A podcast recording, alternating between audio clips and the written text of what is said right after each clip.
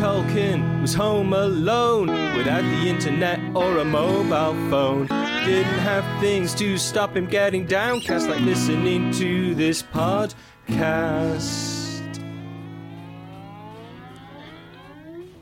Baby, we're on lockdown.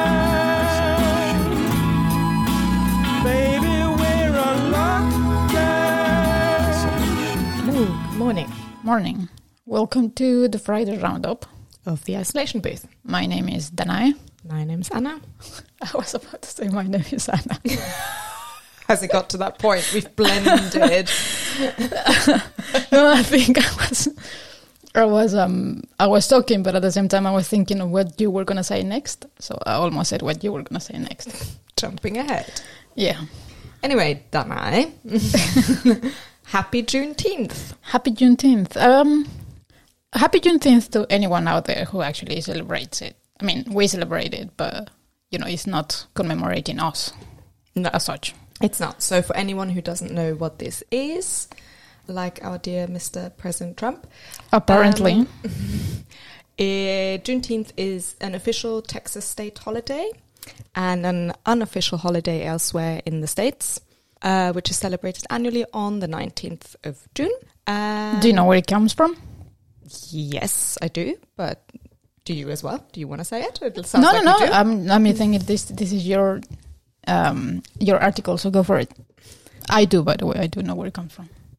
just, just to make that clear. Yes. Yeah, so it's to commemorate the Union Army General Gordon Granger's reading of federal orders in the city of Galveston, Texas, on the 19th of June 1865, proclaiming that all slaves in Texas were now free. That's right. Uh, it was just kind of finalizing the emancipation of all the states because there was a few that still had slavery as legal, and I think from that moment on, it just was no longer. Yes, although it didn't really end there because um, a lot of kind of plantation owners and so forth Yeah. just pretended like this hadn't happened. Sorry, I didn't hear what happened. and yeah, basically just yeah kept kept silent about it. Yeah. And um, didn't quite know. I guess I guess they were maybe they were it's hereditary. Maybe they were the predecessors to Trump and they just didn't know. Nobody told them apparently. Although apparently someone told him. uh, yeah, no. So I think this was deliberate. Obviously, they wanted to keep the operations going. Just like so Trump. they just yeah, they just sipped it and didn't tell them, which is why you know uh, the, the story goes that they really they had to read this order out loud several times, you know, for these for the slaves to actually Be free. believe like oh no this we are actually free now E- even Um, even you're just talking of um, yeah freeing people. It should it sounds bizarre and it's, it it's sounds bizarre it's still happening today that's the problem. Like, this is stupid to know that is still happening today. I just it's um, I don't know. My head cannot quite get around it, and it is unbelievable that we're still dealing with the repercussions of all this mentality. yeah. Just um, to point out another little twist in this particular um, story. Trump had actually planned to do a campaign speech his first campaign speech i believe. Since lockdown, since since lockdown and this whole corona crisis. So and it was to take place in tulsa out of all places um, yeah, why not? And on the nineteenth as well. yeah so do you want to quickly explain why tulsa is is problematic Tulsa, Oklahoma, is one of the places where one of the biggest massacres against black people happened back in 1921 1921, and it was over two days, which actually was in June as well. So it started on the 30th of May, I think. 31st of may 31st of May, sorry. And then on the 1st of June, it continued. By the way, if you want to listen to a much better uh, information about this Tulsa massacre, there is an episode with the guys from Stuff You Should Know, which you should listen to. It's really good. And they go into a lot of detail of how things started and how things evolved. Yes.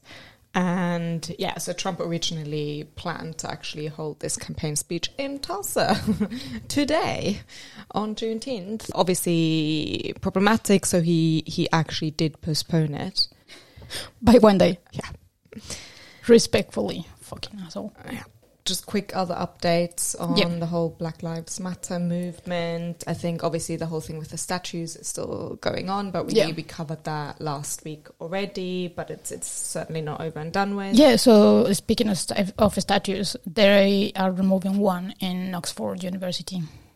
Yes, it is the statue of Cecil Rhodes, Mhm. um, who was a massive racist. Um, he said in a letter in 1877 um, that he believed the Anglo-Saxon race to be the first race in the world. Um, Mm. Anyway, so yeah, big, big racist. Um, hence, um, yeah, this movement to remove his statue. Um, his statue is there because he also developed this big um, scholarship program for Oxford, allowing lots of students to to go study there. For whiteys. Yeah. Um, although now the argument has been made that um, some years later it also allowed the first black students to attend Oxford. Um, yeah, probably he wasn't alive anymore, so he didn't have a say on it, did he? well, and you know that it still remains an issue today. But the bad side to this is that after they decided to perhaps remove the statue, lots of um, donors. Um, Retracted donations. uh, yeah, exactly. So they said we're going to stop, you know, donating our money to Oxford because you're removing the statue. Ridiculous. Um, but then to counter this, um, an ex-Oxford student um, who's now a tech boss. He's called Husayn Kassai. He's the co-founder of OnFido. OnFido. I'm going to say it wrong. Anyway, some Technology. dude, um, yes, has now decided to cover all these losses with his own donations. Um, Good on him. yes. Someone is doing it right. Um, okay. So, but what I was actually You- going you to were going say, to some- somewhere else, yeah. yes, because I thought actually we covered this whole statue thing already, and just to note that that's not over, but still going on. But really, lots of other stuff is happening. Um, mainly this week, I think the one of the main points has now been that a lot of firms, a lot of companies are really being urged to look into racism. Yeah, a lot of places Uh, are uh, setting up like their own teams where they look into uh, looking at systematic racism in the in their own companies, and they all seem to be forming boards and teams to look into all of that. to try and tackle that.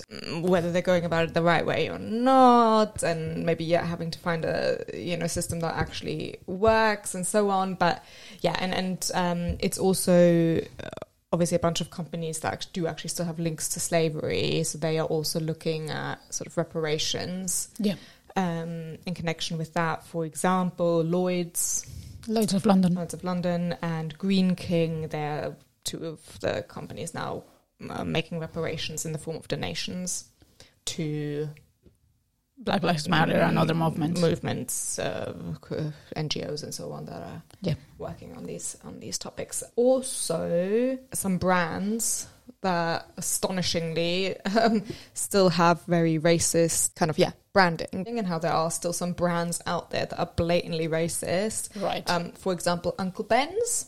Everyone knows Uncle Ben's, right? Of right. The rice. Yes. Yes. Yeah. Um, or one you might not know, Aunt Jemima. It's a pancake mix. Right. Um, again, very much sort of images based on racial stereotypes. Um, Right. And they are now finally, uh, it's 2020 by the way, guys, getting rid of that and renewing their brand. Oh boy. What Anyway.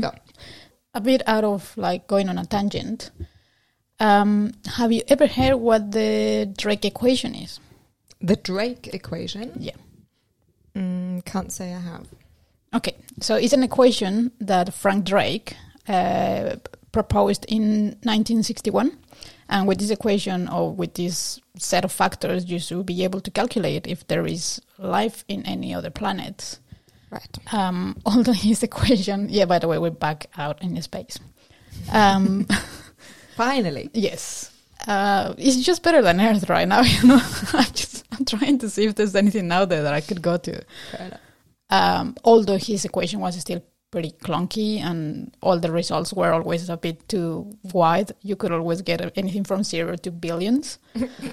so it wasn't very useful, really. So, but now there is this guy, Christopher Conselice, which is a professor of astronomics at the University of Nottingham. The, him and a team, I guess, of collaborators have kind of diluted or polished the the factors, and now they have come up with an actual number of three, six planets with the potential of life in them. Unfortunately, though, it's not all good news, at least not for us, um, because in order to actually achieve two-way communication with them, we will have to wait for about 6,120 years more Ooh, as a human race. And quite frankly, guys, I'm not sure we're gonna make it past the hundred years. So six thousand and one hundred twenty seems like a long shot. You can go and look up the actual equation and see all the factors that you're supposed to calculate, but one of them they reduce it to only Earth-like planets, and that kind of allow them to dilute it a little bit better. Uh, and the nearest one that they could find is seventy thousand light years away from us. Therefore, we will have to wait at least 6,120 years in order to communicate with them. And then we probably won't exist anymore, right? So As I said, I don't think we're going to pass the 100. So, okay. I mean, it's good to know that someone is out there, but maybe, potentially. Uh, also, that, that is assuming that their life has evolved as far as we have.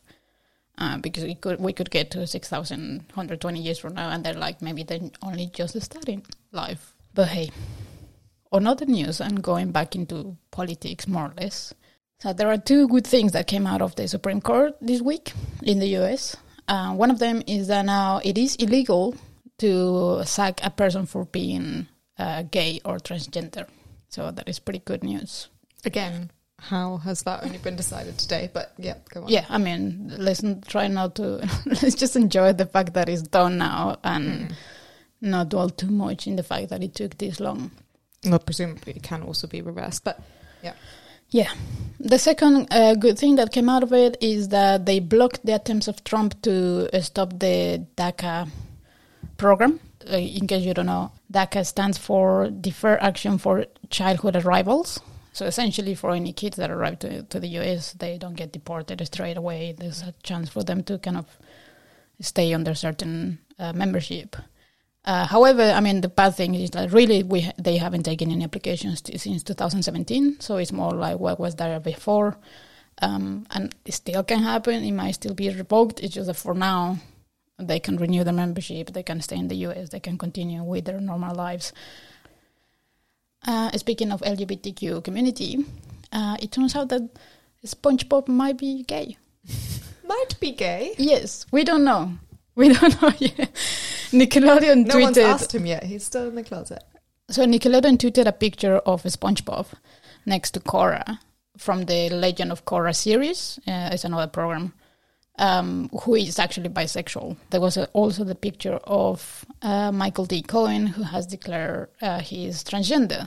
So of course, That then- is making a statement then. well, I don't know because it does say it's for LGBTQ people and allies. So Ah. We don't know whether SpongeBob is the ally. Uh, and obviously, there's always been speculations whether him and his uh, mate, uh, Claudio, I think is his name. Is his name Claudio, the pink one? I think so. That doesn't oh no! right. Let me let me let me double check. Uh, so we just we just went on a quick check for the other character's name. Sorry, I, I haven't seen actually SpongeBob. It's not. You've never seen it? No, I haven't. I- I've seen bits of it. I've never seen the whole thing. It's quite Not even a whole episode. Anyway, uh, it's not Claudio. I don't know where I got that name from at all. Like, yeah. Anyway, it's it's Patrick. Patrick. not it doesn't even sound similar. I don't know where I got it from. But there you go. There's always been speculations about them maybe um, being closer friends that they they seem. Um, but I think in a couple of interviews, or at least one, one of the creators said that he actually sees them more as asexual, Asexual. Mhm. yeah, asexual characters. So uh, this just reminds me exactly the same thing happened with Pumuckl, one of my childhood childhood heroes. Is she the most slightly racist one? No, that's Pippi Longstocking again, a childhood hero who unfortunately Turns out turns to be out, realise now as an adult is you know I I mean, this- problematic as well. If I were to go Um, back into all the cartoons I used to watch, I'd probably Yeah. be pretty disappointed. it did make me very sad. But she, you know, you she does still stand for a very kind of strong feminist, but the Racist feminist. You know, It's okay. I'm not actually sure. Well, okay, I'm not going to say that she isn't a racist in the book, but it's there's there is definitely racism within her books. her books, yeah. In any case, I was going to say no. It, no, it's not Pippi Longstock I'm referring to. My second childhood childhood hero, Pumuckl, who is maybe not as known here, probably more in the German speaking realm. I'm pretty sure you mentioned it to me, and I'm just scraping it in the deepness of my brain. Not so deep, but uh, Very mischievous little guy with um, red hair. He's some sort of like right. Okay, I got it. spirit um, character, but he's a little cartoon, but he's actually set in a kind of in the real world, and he becomes Right, friends yeah, with okay. this carpenter dude, and yeah. Anyway.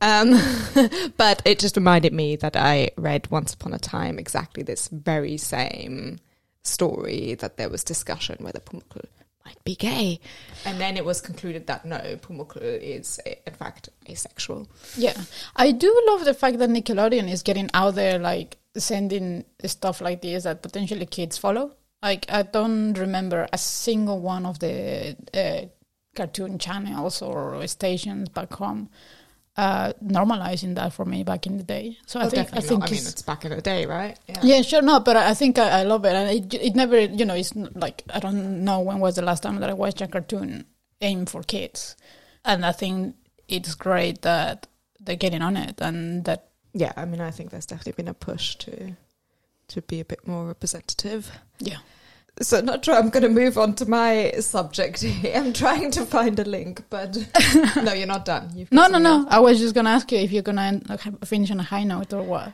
Well, I don't know because I was going to talk about priests. Well, I mean, they're not known for. I mean, no, it's just I just noted that they've been in the news quite a bit this past week. Um, first, it was a story about a priest in Argentina. Um, which is quite a funny one. He's a priest of an evangelical church in Argentina who reopened his church as a bar. Yeah, but they were serving Um, not the usual drinks, right? To well, so it was in protest against the lockdown on religious services, which is still in place in Argentina now. Although some other, you know, businesses and activities around the country are reopening. yeah, The just like churches here. still aren't. Yes, exactly. So basically, they they put some bar tables inside the church, and the pastors dressed as waiters carrying Bibles on their trays in a mock service. Um, To be honest, I'm not sure I'll go to that bar. no, I just thought that was kind of funny. Versus another um, piece of news, I think from yesterday, um, moving to Russia. This time it's a, a rogue Russian priest. I'm not sure. I mean, who is basically denying the existence of the coronavirus, says Oh that it's God. a pseudo pandemic, and has now uh, seized a convent in the Urals region. Again, not sure I'm pronouncing that right, but yeah, he's basically um, seized this convent and says he will stay there, and you can only remove him by force, but otherwise he will stay put. Yeah, so obviously, sorry, the, the reason why he um, seized this convent was because he was banished by, by the church leaders. oh boy, is that it? That's it. That's all we have for this week. Well, there's a little bit of craziness. There's a little bit of progress, but we need more progress, and there's always gayness. That's that's good. Definitely. Cool. Well, a happy isolation, not so isolated isolation anymore. Yeah, some. no, guys, uh, it, things are changing. We we going out a little bit more. More stuff is opening. Now Are we can actually. though? No, I'm not saying you and me in general. I know, but it's just I, I just noted that because someone asked me yesterday, "Oh, are you enjoying the easing of lockdown?" I'm like, I don't, I don't feel like anything's really changed for me personally. Well, but just because you're not doing it, not because it's not happening. No, I know. But so, uh, so yeah, uh, things uh, things are kind of seem to be moving forward a little. Whether that's the best move, I don't know. There was new cases just in New Zealand uh, popping up. Now it's 18. It started with three kind of at the same time. Now there's 18. At least that was zero. up until yesterday. They have been able to track uh, a lot of how those cases came into New Zealand. I mean, if those guys with so many restrictions and how well they managed it are getting new cases, I, I don't know whether we're getting all the figures that not we are actually. Yeah. So we'll see. uh, in the meantime, In the meantime, Shall we go to our social media? you can email us at isolationboothpod at gmail.com, and then the Twitter account at isolationbooth. and on Instagram. Isolation Booth Pod. And finally, the Facebook page, which is the Isolation Booth. And you can write to us, subscribe, follow, tweet. Come on the show as a guest. Yes, please. Enjoy your half isolation then, and uh, wash your hands. Bye. Bye. said, I get around, but that's not me now. We're housebound, staying inside, staying indoors, trying to obey these draconian laws. Baby, we're on lockdown. Baby, we're on lockdown.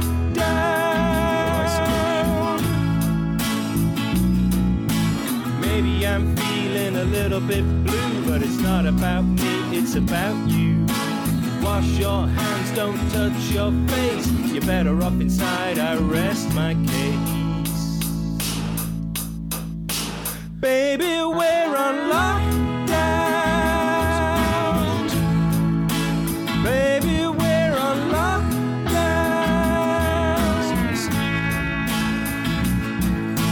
Staying inside because of this virus. Trying to find things to inspire us.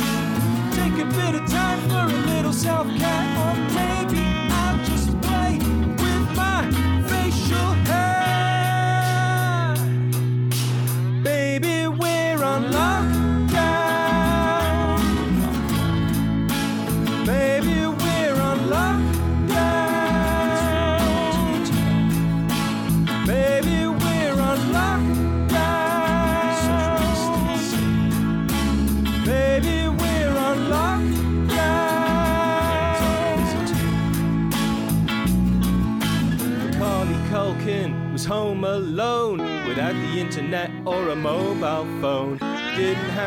things to stop him getting downcast like listening to this podcast.